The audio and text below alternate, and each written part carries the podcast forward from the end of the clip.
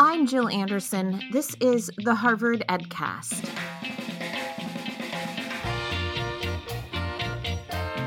Gloria Ladson Billings never imagined a day when the words critical race theory would make the daily news, be argued over at school board meetings, or targeted by legislators. She pioneered an adaptation of critical race theory from law to education back in the 1990s. She's an educational researcher focused on theory and pedagogy, who at the time was looking for a better way to explain racial disparities in education. Today, the theory is widely misunderstood and being used as an umbrella term for anything tied to race and education. I wondered what Gloria sees as a path forward from here. First, I wanted to know what she was thinking in this moment of increased tension and politicization around critical race theory and education. Well, as I go back and look at the strategy that's been employed to attack critical race theory. Yep. It actually is pretty brilliant from a strategic point of view. The first time that I think the general public really hears this is in September of 2020. Yep. When then President and candidate Donald Trump, who incidentally is behind in the polls, says that we're not going to have it because it's going to destroy, you know, democracy. It's going to tear the country apart I'm not going to fund any kind of training that even mentions critical race theory. And what's interesting, he says, and anti racism. Now, he's now paired two things together mm-hmm. that were not really paired together in the literature and in, in practice. But if you dig a little deeper, you will find on the Twitter feed of one Christopher Rufo who is from the Manhattan Institute, two really, I think, powerful tweets. One in which he says, We're going to render this brand toxic. Essentially, what we're going to do is make you think, whenever you hear anything negative, you will think critical race theory and it will destroy all of the quote cultural insanities. I think that's his term mm-hmm. that Americans despise. Now, there's a lot to be unpacked there. Which Americans? Mm-hmm. Who is he talking about? What are these cultural insanities? And then there's another tweet in which he says, We have effectively frozen the brand. Hmm. So anytime you think of anything crazy, you think critical race theory. So he's done this very effective job of rendering the term in some ways without meaning. It's like if I hate it, it must be critical race theory. You know, that could be anything from any discussions about diversity mm-hmm. or equity. And now it's spread into LGBTQIA things. You know, talk about gender, then, then that's critical race theory. Social emotional learning has now got lumped into it. And so it is fascinating to me how the term has been literally sucked of all of its meaning and has now become anything I don't like. Can you break it down? What is critical race theory? What isn't it? Let me be pretty elemental here. Critical race theory is a theoretical tool yep. that began in legal studies, in law schools, in an attempt to explain racial inequity. It serves the same function in education. How do you explain the inequity of achievement, mm-hmm. the racial inequity of achievement in our schools? Now, let's be clear the nation has always had an explanation for inequity since 1619. It's always had a explanation. And indeed, from 1619 to the mid 20th century, that explanation was biogenetic. Mm-hmm. Those people are just not smart enough. Those people are just not worthy enough. Those people are not moral enough. In fact, across the country, we had on college and university campuses programs and departments in eugenics. Mm-hmm if you went to the World's Fair or the, you know, World's Expositions back in the turn of the 20th century, you could see exhibits with, quote, groups of people from the best group, who was always white and typically blonde and blue eyed, to the worst group, which is typically a group of Africans, generally pygmies. So the idea is you can rank people. So we've always had an explanation for why we thought inequity exists. Somewhere around the mid 20th century, 1950s, you get a switch that says, well, no, it's really not genetic. It's mm-hmm. that some groups haven't had an equal opportunity. That was a powerful explanation. So, one of the things that you begin to see around mid 1950s is legislation and court decisions. Brown versus Board of Education. You start to see the Voters' Rights Act, you see the Civil Rights Act, you see affirmative action, you know, going into the 1960s. And yeah, I think that's a pretty good, powerful, explanatory model, except they all get rolled back. Mm-hmm. 1954, Brown versus Board of Education. How many of our kids are still in segregated schools in 2022? So that didn't hold. Affirmative action, voters' rights.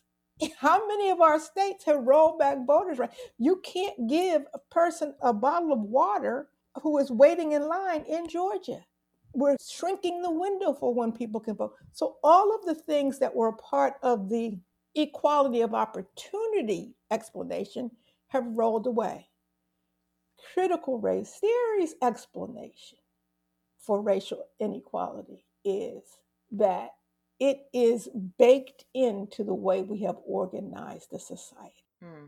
It is not aberrant. It's not one of those things that we say, oh my God, I can't believe that happened. It happens on a regular basis all the time. And so mm-hmm. that's really one of the tenets that people are uncomfortable hearing that it's not abnormal behavior in our society for people to react in racist ways. My understanding is that critical race theory is not something that is taught in schools. This is a older like graduate school level understanding and learning and education, not something for K through 12 kids, not something my kid's going to learn in elementary school. You're exactly right. It is not, first of all, kids in K 12 don't need theory, they need some very practical hands on experiences. So, no, it's not taught in K 12 schools. I never even taught it as a professor at the University of Wisconsin. I didn't even teach it to my undergraduates. They had no use for it. My undergraduates were going to be teachers. So, what, what would they do with it? I only taught it in graduate courses. And I have students who will tell you, you know, I talked with Professor Ladson Billings about using critical race theory for my research, and she looked at what I was doing and said it doesn't apply. Mm-hmm.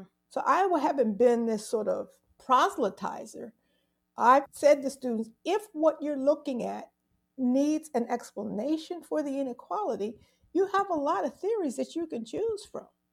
Mm-hmm. You can choose from feminist theory that often looks at inequality across gender. You could look at Marxist theory uh, that looks at inequality across class. There are lots of theories to explain inequality. Critical race theory is trying to explain it across race and its intersections we're seeing this lump definition falling under critical race theory where it could be anything. It could be anti-racism diversity and equity multicultural education anti-racism cultural all of it's being kind of lumped together. It's not all the same thing. Well and in some ways it's proving the point of the critical race theorists.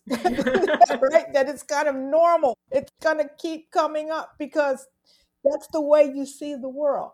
I mean Here's an interesting lumping together that I think people have just bought whole cloth that somehow Nicole Hannah-Jones's 1619 is critical race theory. Mm-hmm. No, it is not. It is a journalist's attempt to pull together strands of a date that we tend to gloss over and mm-hmm. say, here are all the things that were happening and how the things that happened at this time influence who we became. Mm-hmm. It's really interesting that people have jumped on that. And there is another book that came out, and it also came out of a, a newspaper special from the Hartford Courant years ago called Complicity. That book is set in New England and it talks about how the North essentially kept slavery going. And when it was published by the Hartford Courant, Connecticut and particularly Hartford said, We want a copy of this in every one of our middle and high schools to look out at what our role has been. Because the way we typically tell U.S. history is to say, you know, the noble and good North and then the backward and racist South. No, the entire country was engaged in the slave trade and it benefited folks across the nation. That particular special issue, which got turned into a book, hasn't raised an eyebrow. But here comes Nicole Hannah-Jones. And in, initially, of course, she won a Pulitzer for it, and people were celebrating her. But it's gotten lumped into this discussion that essentially says you cannot have a conversation about race at mm. all. What I find the most egregious about this situation is we are taking books out of classrooms, which is very anti democratic. It is not, quote, the American way. And so you're saying that kids can't read the story of Ruby Bridges it's okay for Ruby Bridges at six years old to have to have been escorted by federal marshals and have racial epithets spewed at her. It's just not okay for a six year old today to know that that happened to her. I mean, that one of the rationales for not talking about race in the classroom is we don't want white children to feel bad. My response is, well, great, but where were you guys in the 1950s and 60s when I was in school? because I had to sit in a mostly white classroom in Philadelphia and read Huckleberry Finn with Mark Twain with a very liberal use of the N word, and most of my classmates just snickering. Hmm. I'd take it, I'd read it, you know. I had to read Robinson Crusoe. I had to read Margaret Mitchell's Gone with the Wind. I had to read Heart of Darkness. All of these books, which we have canonized, are books of their time and they often make us feel a particular kind of way yeah. about who we are in the society. But all of a sudden, one group is protected. Mm. We can't let white children feel bad about what they read. I was reading your most recent book, Critical Race Theory in Education, Scholar's Journey, and I was struck by when you started to do this work and this research and adapted from law back in the early 1990s and you talked about presenting this for the first time or one of the first times and there was obviously a group excited by it group annoyed by it. I look at what's happening now and i see parents and educators some are excited by a movement to teach children more openly and honestly about race and then there's going to be those who are annoyed by it you've been kind of navigating these two sides your whole life your whole career so, what do you tell educators who are eager and open and want to do this work, but they're afraid of the opposition? Well, I think there's a difference between essentially forcing one's ideas and agenda on students mm-hmm. And having kids develop the kind of criticality that they will need to participate in democracy. And whenever we have sort of pitched battles. We've been talking about race, but we've had the same kind of conversation around the environment, mm-hmm. right? Yeah. That you cannot, you know, be in coal country telling people that coal is bad because people are making their living off of that coal. So we've been down this road before. What I suggest to teachers is number one, they have to have good relationships with the parents and community that they are serving, and they need to be transparent. I've taught U.S. history for eighth graders and 11th graders before going into academia. And we've had to deal with hard questions. But there's a degree to which the community has always trusted that I had their students' best interests at heart, that I want them to be successful, that I want them to be able to make good decisions as citizens. That's the bigger mission, I think of education that we're not just preparing people to go into the workplace, we're preparing people to go into voting booths and to participate in healthy debate. The problem I'm having with critical race theory is I'm having a debate with people who don't know what we're debating. You know, I told one interviewer, I said, it's like debating a toddler over bedtime. You can't win that debate. The toddler doesn't understand the concept. It's just that I don't want to do it. I will say, sort of following the news coverage, that I don't believe that all of these people out there are parents. Mm-hmm. I believe that there is a large number of operatives whose job it is to gin up sentiment against any forward movement and progress around uh, racial equality and equity and diversity. To me, what should be incensing people was what they saw in Charlottesville. Yeah. With those people with those tiki torches. What should be incensing people is what they saw January 6th. People lost their lives in both of those incidents. Nobody's lost their life in the critical race theory discussion. You know, I'm someone who believes that debate is healthy, and in fact, debate is the only thing that you can have in a true democracy. The minute you start shutting off debate, then you're moving towards totalitarianism. You know, that's what happens in the former Soviet Union and probably now in Russia.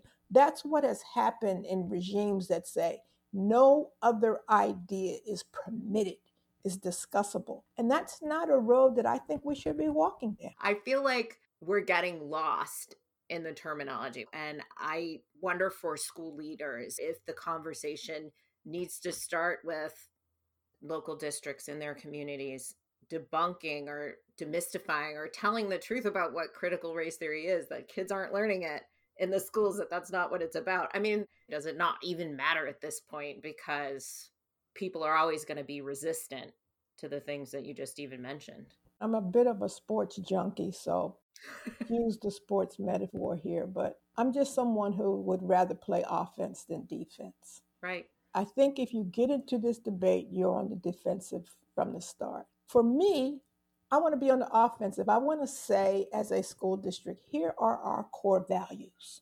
Here's what we stand for. Many, many years ago, when I began my academic career, I started it at Santa Clara University, which is a private Catholic Jesuit university. And students would sometimes bristle at the discussions we would have about race and ethnicity and diversity and equality. And I'd always pull out the university's mission statement. And I say, You see these words right here around social justice? That's where I am with this work. I don't know what they're doing at the business school on social justice, but I can tell you that the university has essentially made a commitment to this particular issue. Now, we can debate whether or not you agree with me, but I haven't pulled this out of thin air. So, if I'm a school superintendent, you know, I want to say, here are core values that we have. I'm reminded of many years ago, I was supervising a student teacher, and she had a, it was a second grade, and she had a little boy in the classroom, and they were doing something for Martin Luther King. It might have been just coloring in a picture of him with some iconic statement. And this one little boy put a big X on it. And she said, Why did you do that? And his response was, we don't believe in Martin Luther King in my house. So she said, Wow, why not? And he really couldn't articulate. She says, Well, tell me who's your friend in this classroom. And one of the first names out of his mouth was a little black boy. And she said, Do you know that he's a lot like Martin Luther King? He's a little boy, he's black. She was worried about, you know, where this was headed and didn't know what to do as a student teacher because she's not you know, officially licensed to teach at this point. And I shared with her strategy. I said, why don't you talk with your cooperating teacher about what happens and see what she says. If she doesn't seem to want to do anything, when you have a chance to interact with the principal, you might say something like, you know, I had the strangest encounter the other day, and then share it. Well, she did that. The principal called the parents in and said, you know, your child is not in trouble but here's what you need to know about who we are and what we stand for. And so, again, it wasn't like, let's have a big school board meeting, let's string up somebody for saying something. It wasn't tearing this child down, but it was reiterating here are our core values. I think schools can stand on that. They can say, this is what we stand for, this is who we are. You don't ever have to mention the word critical race theory the retrenchment we are seeing in some states. I think there's a textbook that they were going to use in Texas that essentially described enslaved people as workers.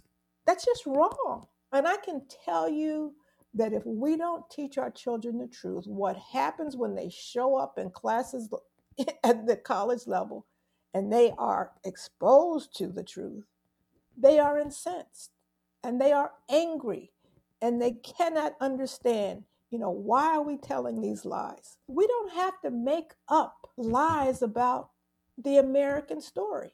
It is a story of both triumph and mm-hmm. defeat. Mm-hmm. It is a story of both valor and some cases shame. Slavery was actually happened. We trafficked with human beings.